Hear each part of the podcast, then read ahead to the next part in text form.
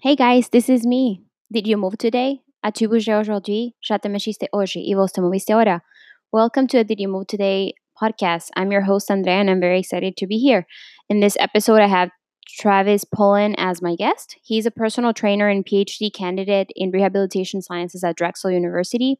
His research interests focus on core stability, movement screening, and injury risk assessments in athletes. His work focuses on bridging the gaps between rehabilitation and performance, as well as between research and practice. So let's get started. Hi, Travis. Hi. Can you hear me? Yeah, can you hear me? Yeah, I can hear you perfectly. Uh, thank you very much for your time and for being here. Thank you. I'm excited. Yeah, I'm very excited. I'm very excited that you're here. Um, so, you know, my first question is I would like to know about your movement journey. How did everything started for you? Sure. So, I was born missing my left leg, uh, which is a very rare thing. Um, I don't know the exact stats, but supposedly it's like a one in a million birth defect. And so um, like the doctors really weren't sure how much I would be able to move um, because oftentimes what happens when with the birth defect is that it's not just the one leg that's missing, but it can be the opposite leg that's also affected. So fortunately, um, I actually displayed a propensity for movement for from an early age. Uh, like my mom likes to tell us a story about how like, even before I could walk, I was throwing balls around the living room. So I, hmm. you know, I don't know if that's actually true or not, but it paints a picture. Um, so so growing up, I I played, you know, the same sports that most kids play: baseball, basketball, soccer, and I was fine, you know, as a little kid. But as I got into my teenage years, I started feeling like I was slowing down compared to my peers who you know hit, we're hitting growth spurts and uh, getting faster and getting you know with two legs it's a lot easier to move around than it was with one leg and a prosthesis. So um, by the time i was maybe 13 years old i had stopped playing baseball and stopped playing basketball and i was sort of searching for my movement identity at the time. And i i wanted to be an athlete. So when i got to high school i tried out for the golf team which was really a terrible idea because I had never played golf. Um, and I don't, I don't know if I would have been good at it if I stuck with it, but I, I, I didn't make the team when I tried out and I was frustrated. But the following year, kind of on a whim, I tried out for the swim team. And fortunately for me that year, the um, the team didn't make any cuts because they needed more guys. And so I, I made the team and um, that was kind of a turning point in my life because for the next seven years, I pretty much swam consistently year round um, up to the point of um, my through college and in college, my junior year, I broke an American record for swimmers missing an arm or a leg in freestyle. Uh, and then the following year in 2012, I twi- tried out for the Paralympic team and unfortunately, I didn't make the team. Um, but it was, I mean, the whole process was just an amazing, you know, journey of hard work and um, adversity and developing the love of the sport, which um, just propelled me into doing what I'm doing now. And you start, you start work, you, you start in college. You did an undergrad. You did uh, physics, right? That was your major. Yeah, so I, I majored in physics, and uh, I, I was telling a friend the other day. I said, "Why'd you major in physics?" I said, "I'm not a very fast reader, and so physics was good because there, you know, the the textbook chapters that we would have to read were only a few very dense pages of equations, as compared to like 300 pages of this and that a week that all my friends were doing. Um, and of course, I, I, was good at math and good at science, um, and it physics kind of dovetailed with my love of sport uh, to the point where I went on to pursue a master's degree in biomechanics, which is kind of like the intersection between physics and human movement. And then now what I'm doing with rehabilitation sciences. I want to talk a little bit about that. Um, about right now. I know you're in grad school and you're doing your PhD, right? That's that's what you're working for. Yep, exactly. And um, I was listening to other episodes, other podcasts that you've done with other people, and I know you said that it's a lot of work right now that you're doing your PhD. So I want to know about your experience in grad school. Um, you know, from your master's to your PhD, um, and if you have any advice for people that are either going to start grad school or that are currently in their PhD. Um, so I want to talk a little bit about that. So I started my master's degree a few years ago in amputee gait biomechanics. And of course, that's fitting because I am an amputee. Uh, and so I was studying the, the way amputees walk. And I had a you know a good couple of years doing that, and when I finished, I had the opportunity to go on and pursue a PhD in that same field. And I realized that although the field was interesting, it wasn't what I was really passionate about. What I was really passionate about was sports and injury prevention. And so uh, I decided to take a year off uh, and look for different programs where I could actually do the thing that I was really passionate about because you know, if you're going to spend four or five years of your life pursuing a PhD um, or or any advanced degree, you want to make sure that you it excites you. And so right now, because I know you you um you were at uh, Delaware, right? University of Delaware. Yep. Okay. Yep. So I did my master's at University of Delaware in biomechanics, and now I'm at Drexel uh, in rehabilitation sciences. For your PhD, did you? So you said that you had the option to continue in Delaware and do your PhD there. Yeah, um, with the you know, same... I had a good relationship. Yeah, I had a good relationship with my mentor there. The facilities there were really amazing, um, and it was you know Delaware was an hour from my home in Philadelphia. So I was living there, but then I was coming back and forth on the weekends to see my girlfriend and so it, it was an okay setup, but uh, you know, I didn't, I couldn't see myself continuing that for four more years. And so, fortunately, I, you know, I, I made what what turned out to be the right choice in turning that opportunity down um, because I found such a good opportunity here at Drexel. Great. And did you? So did you look more? Were you looking more at the the? Were you looking for a mentor? uh, when you were looking for your PhD? Were you looking for a mentor? Were you looking for the research or both? Were you looking for the school? All, all of the above. So, so kind of the the process is, at least for me, was you you basically go online and look at the different programs. So, of course, the program has to be in the area that you are interested in: kinesiology, um, biomechanics, rehabilitation, exercise science. But then it's really about finding the right um, the right person who's doing the the research that you're interested in and so i was fortunate to find uh, two co-advisors at drexel who were interested in getting into swimming research. One was a shoulder expert and one was a low back expert and those are two commonly injured body regions in swimmers. And so it was just like a really fortuitous pairing like right right time right place where the like the university is literally two miles from my house. Oh, um, oh, oh. and there were these people who were who were doing exactly what i wanted to be doing.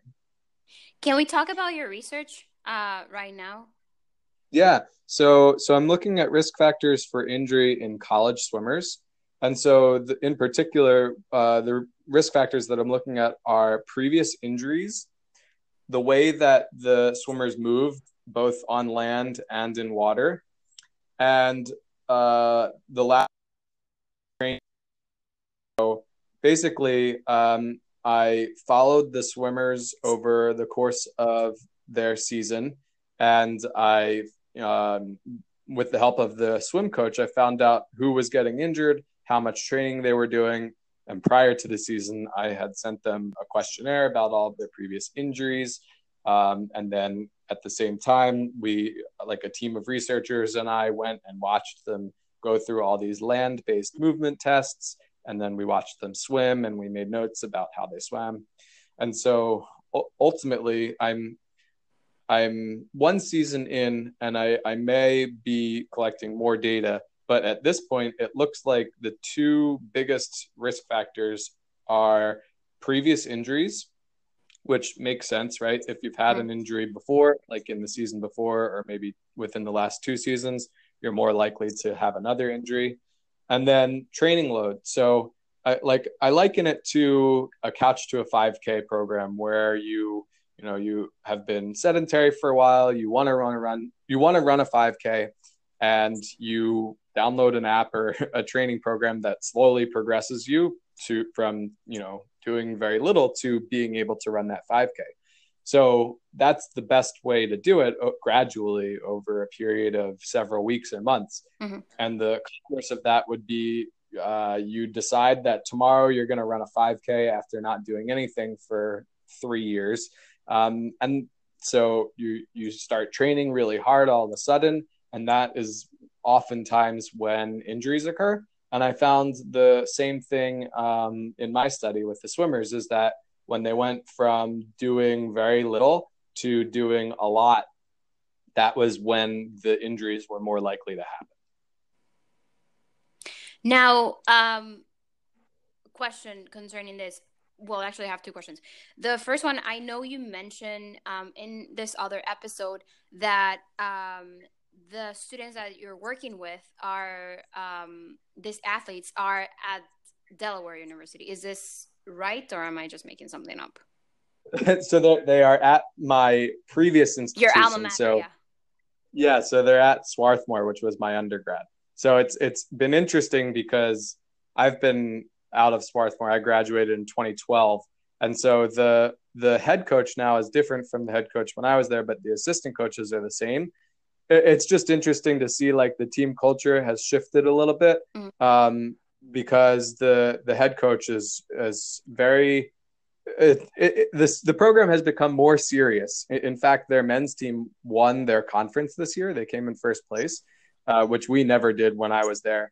So, it, of course, the the school dynamic is still the same. Like it's a really high academic workload, and now at the same time they are you know they have mandatory uh, strength training sessions and they they're just the the team dynamic has really taken a positive turn since I was there and it's been cool to see that. I think it's cool that you're able to even if you're at Drexel now that you're still able to work with, you know. I I was so lucky. Yeah. I like person number one, or maybe person number two, after my advisor that I would have to thank is the swim coach there, who's just been able to work with me to give me access to the the team in the way that I need it, and to you know be sending me the data that I need every week. It's just it, it it's a lot of work for her, and uh, in, in return, she'll get you know a report from me of what I think are the you know what the data say about what the risk factors are for injury to help her better understand why her swimmers are getting injured. But of course for me it helps me because i'm going to get my phd and i wouldn't have without her. Yeah. Now um, i have a this other question is concerning research um, for those people that are trying to you know read um, papers what are the basics to understand a paper how can how can how can i get started yeah. So it's tricky because, for one thing, you have to have access to the papers. Yeah. Uh, and there are ways that you can go around paywalls to get access to papers. But the easiest way, of course, is to be in school and your library to give you access. So, so the first thing is actually being able to read the whole paper as, as compared to just reading the abstract. Of course, the abstract should tell you the important and salient points from a paper, but just reading that alone doesn't really give you the nuance. Um, and, and beside the fact that the researchers can kind of, you know, tell you the important things in the abstract, but not tell you the maybe slightly less important things, but that would still impact your interpretation. So, so the biggest thing I would say is to one, try to get your hands on the whole paper and read it, and two, do that a lot because at first it's going to be gibberish um, even if you have like a strong science background, the way that academic papers are written, it's just kind of it's not quite another language, but it's it's a little bit like that at least at first. And so that just takes practice. And then the other thing that I would say would be to read it in in groups. So what we call journal clubs, where um, you know we meet once a month. There's a big group of us, and we've all read the paper, um, and then we discuss the paper. And so what that does is it helps point out the things that you might have missed, um, and it you know other people's interpretations of what they're reading. And so that for me has just helped me become a much better consumer of the research and then the last thing I'll say is e- either in conjunction or before doing all that is having a strong statistics mm-hmm. and research methods background is really important because you could read the paper uh, and you could kind of gloss over the methods and the statistics, which sometimes, you know, I'll admit that I even have to do when it's statistics that are just too too above my head. Um, of course, I shouldn't tell my PhD advisor that because kind of the the goal of getting the doctorate is that you can you are really you're really able to understand anything that you would come across. And and in conjunction with that that does mean becoming at least very literate in statistics. Um, you know not to the point that you have a, a phd in statistics too but you have to be able to understand if the the researchers chose the right statistical test for the question that they're asking. Uh, and and that can be very tricky um, and, and so yeah just having that basic knowledge um, because otherwise you when you read it you're forced to just assume that the researchers did everything correctly. And you know in some cases if it's a really good journal the researchers are um, very established you can hope that all of that is the case and everything is good um, but there are other journals that are not quite as good and there are researchers who um, just aren't as um, meticulous as others, and so there's there's research out there that isn't as high quality as other research. So it's not just like oh, it was published, it must be right. There's you know you have to be you have to scrutinize it.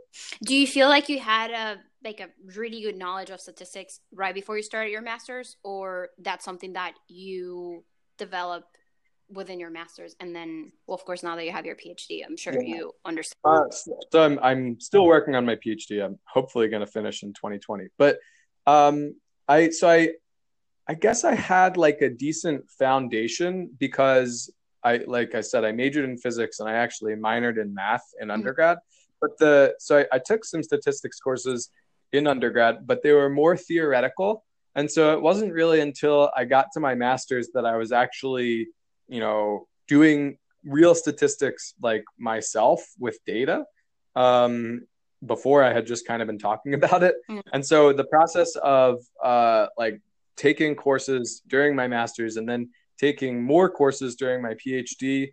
And the, the courses during the PhD were kind of similar to the ones during the master's, but it's always good to see things again and see things from a new perspective, see things when you're a little bit more, you know, farther along in your academic journey and so each each time that I've been exposed, I feel like I've gotten a little bit more out of it. Um, and now I, I feel pretty confident, at least in the analyses that I've done before. And whenever I'm confronted with a, a new analysis, either if I'm if I have to do it myself for my research or I'm reading about it in a paper that I'm trying to understand, uh, like I have a good framework for okay, you know, to, first does this pass like the sniff test? you know, does this seem like the right thing? And then as I dig deeper into it, understanding, okay, what are the limitations of that statistical analysis? Um, could was there one that they should have done instead? And so I, I'm I'm getting to that point, and I think that that's that's really it, it is really important. Yeah, because you could, like I said, you could just read the paper and kind of gloss over that stuff, or you can get really into the weeds. And when you get really into the weeds, that's gonna give you a better sense of how correct and important the findings that the authors are presenting are. Like, what's your day to day, Travis? I know you do a lot of things. You have your own blog. You have, you know, you're working on your PhD. You also have your personal training um, certification. So, like, how, like, how do you do everything? And and and how do you? Yeah, what what's your what's your day to day? How does it look like? I so I'm I'm fortunate that I have a lot of flexibility in my you know work life schedule, and so I like of course I'm a full time student, but as you said, I also have my blog on the side. I also train people in person and train people remotely, so online training. And so I, am of course, I'm busy and I, I, kind of work around the clock. Um, but I, I do it at my own schedule. Um, a lot of times I'm working from home because I have like a an office at home. I have a nice external monitor. It makes it easier than working on my 13 inch MacBook screen. Um, and so, yeah, I just, you know, there's as a as a doctoral student, there is it's kind of open ended. Like people ask me, when are you going to finish? When can I call you doctor? It's like, uh, I don't know, sometime in the next year or two, because mm-hmm. it's it's large. It's one self directed to an extent because like okay i have my data i have to analyze it i have to write it up and i could work uh 24 7 to do that or i could like be healthy and work a you know 40 50 hour work week and, and so i i try to not go crazy and i try to just do i try to do a good amount of work but also do high quality work and i think that there are people like you could just rush it and you could try to just finish really quickly, but it won't be as high quality. Um, but like I said, I'm, I'm fortunate that I, I'm able to work kind of at my own pace within the confines of how research has to happen. Because, like for example, the swim season go the college swim season goes from September to February, and so there was a little bit of a sprint to get everything ready for the start of the season last September. Um, but I realized that if I didn't have it ready, then I was going to have to wait an entire year longer to, to get the study started. Mm-hmm. Um, so, so from that standpoint, there are logistical constraints, but it, it very much depends like on the advisor because I have peers in my same program who um, their advisor, not that she's more demanding, but just like they they have more like week to week deadlines uh, versus mine. It's like, okay, as long as you're doing what you're supposed to be doing and you get it done by this farther out date, like I don't need to see it every week, you know? Okay. And so I, I work well that way because I'm self motivated and not that the other students aren't self motivated, but their advisor just wants to see them at, you know, their things at more checkpoints. Now, do you see? So, so it just depends. Yeah, go ahead. Sorry to interrupt you. Yeah, no, it just it just depends on you know what your relationship with with your advisor is what the expectations are how far along you are. Because at the beginning uh, you know at the beginning of the phd there's a lot of coursework. And so during during that time you know you have to be in class you know, several days a week. You have homework assignments that are due on such and such dates. But once you get through all of that coursework then it's really on you to be continuing to read in your area and to be writing papers um, and you know doing the things that you need to do to be ready for ultimately the final defense at the end where you you know you show all of your research and you answer all the questions and then they say okay you're you know you've earned it. Do you see yourself um and i think i know the answer but i'm still going to ask uh, do you see yourself only in academia or do you see yourself in like outside academia and also in academia? Or you uh, it's i'm like so I'm I'm on the fence right now. Um, and I, I have to like a few months ago, my advisor said, you know, you should if you're gonna finish in the next year, you should start looking for jobs. And I was just not prepared for that thought at all. Because I like prior to starting the PhD, I was like, oh, okay, this will give me three or four more years to kind of figure out what I want.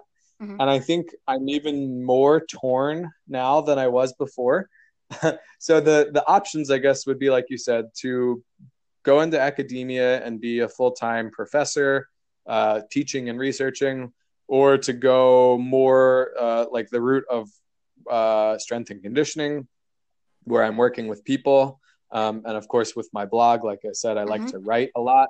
And so, kind of the advice that I've gotten from some of my mentors is to go into academia um, and be a teaching professor and over the period of a few years, you will kind of get comfortable with the courses that you have to teach. And when that happens, you'll have a good amount of flexibility and free time to pursue the other things like the writing, um, like the working with athletes.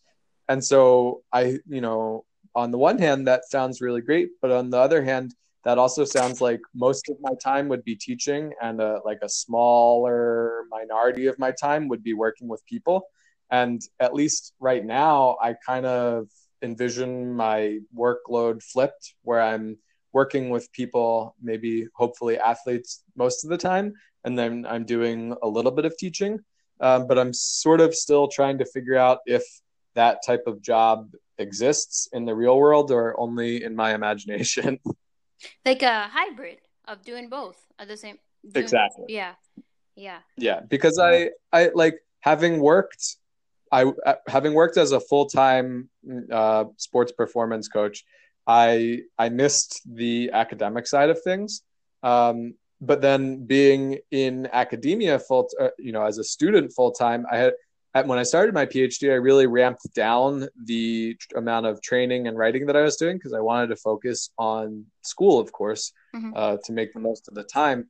But I ultimately realized that my I'm so much more fulfilled when I'm doing both. Uh, like the and that kind of it sort of coincides with my personal mission, I guess you could call it, of mm-hmm. kind of bridging the gap between the research and the practice and so I want to have a foot in both sides because as a researcher, I think it's really important to understand how the real world works. And then when you're in the real world, I think it's really important to understand how the research works.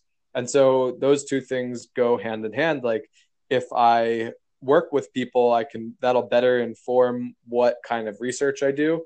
Um, and vice versa. If I'm, you know, if I'm well entrenched in the research, then I can better apply that to the people that I work with. Yeah. I want to be very mindful of your time. Um, so I have two more, well, I actually have three more questions for you. Uh, my first, three, you said yeah, two. I know I said two and now three, but you see, it will make sense. So um, the first one is, uh, did you move today? So we're recording at 11 a.m. here, and I admittedly was up late last night and slept in this morning, so I have not moved yet. But in my defense, I did. I will move today. Uh, I'm going to lift weights with one of my classmates this afternoon, and also I did a very good swimming workout yesterday, and I I'm particularly proud of that because um, there swimming since I quote unquote retired in 2012 after I tried out for the Paralympics. I've sort of had a weird relationship with it because when you get to not that not to say that I was like amazing, but I was pretty good. And so I, it's hard not to compare myself now to what I was then. And of course, because I, I do it so infrequently now, like maybe once a month, maybe a little bit more frequently during the summer. Um, but it's hard not to be uh, like frustrated because I can't do the things that I used to be able to do. Uh, so the nice thing about the summer is that I'm able to swim outside at a community pool where there are no pace clocks, and so I don't know how fast I'm going, and I only have the 45 minutes that adult swim is at the end of the day, so I can't do any more than that. And so it's just it's a nice time to not worry about how fast I'm swimming or how long I'm resting, and just swim and enjoy the the sun and the fresh air so I, you know, I just a- after the workout yesterday, I reflected on how nice that was, um, and how it, you know, it wasn't as frustrating as it often can be when I, am inside and there's a pace clock, and I every every lap is like a reminder of how not in shape I am as I used to be.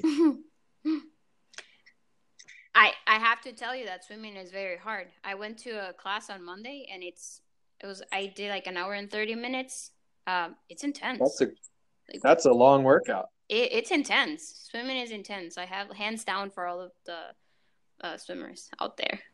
And you? Yeah, it's. I mean, of the, I, and that's swimming is of course the only sport that I've competed at at a high level, but it is both physically and psychologically taxing.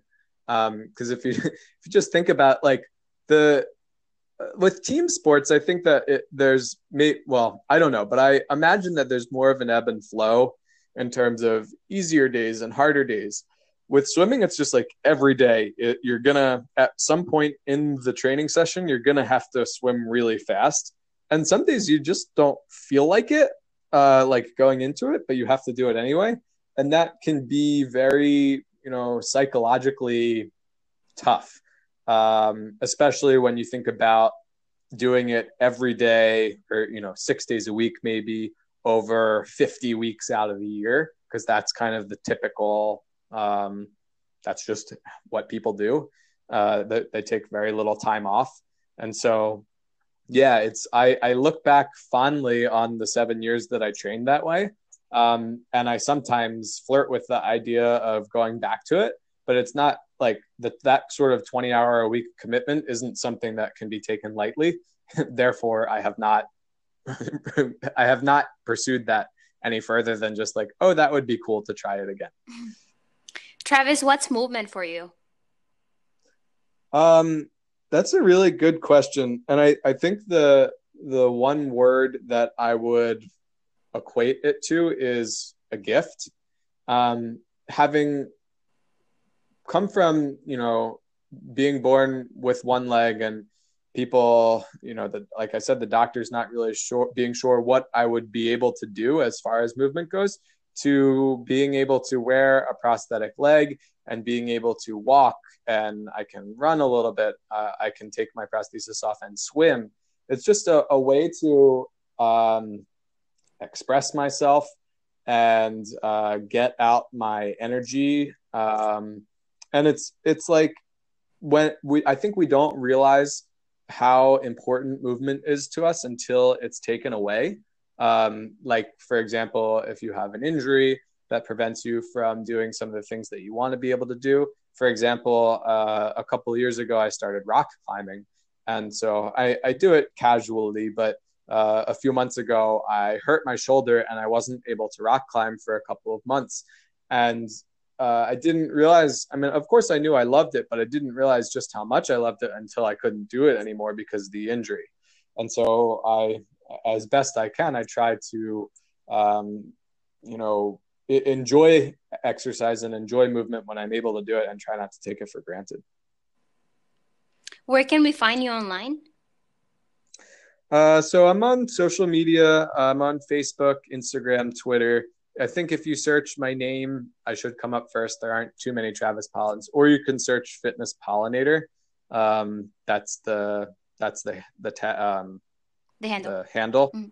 And, uh, and my website is also fitnesspollinator.com. And people can get a booklet also for free. Oh yeah, so if you go to fitnesspollinator.com, there's a uh, free ebook. If you give me your email address, sign up for my email list, then uh, you get instantly a book called 50 Fit Tips, which is just kind of a collection of um, ideas about how to um, get better at training in the gym. Travis, thank you very much for your time. I really appreciate it. When I saw your feed and I found you on Instagram, I'm like, I have to have Travis on my podcast. So I'm going to reach out and you answer very quickly. So I was like, wow, this is awesome. So I'm very. I I appreciate that so much. This this is a lot of fun. All right, thank you very much. Anything else that you would like to share with people, um, to all the, with all the listeners? Uh, I don't think so. I've I've probably blabbered on long enough, but uh, like you said, I, I'm pretty responsive if I get a message on any of those outlets. So anybody, you know, can feel free to reach out to me if they have questions or just want to connect. All right, thank you very much, Travis. All right, guys, I hope that you moved today. And if you haven't, you still have a couple hours.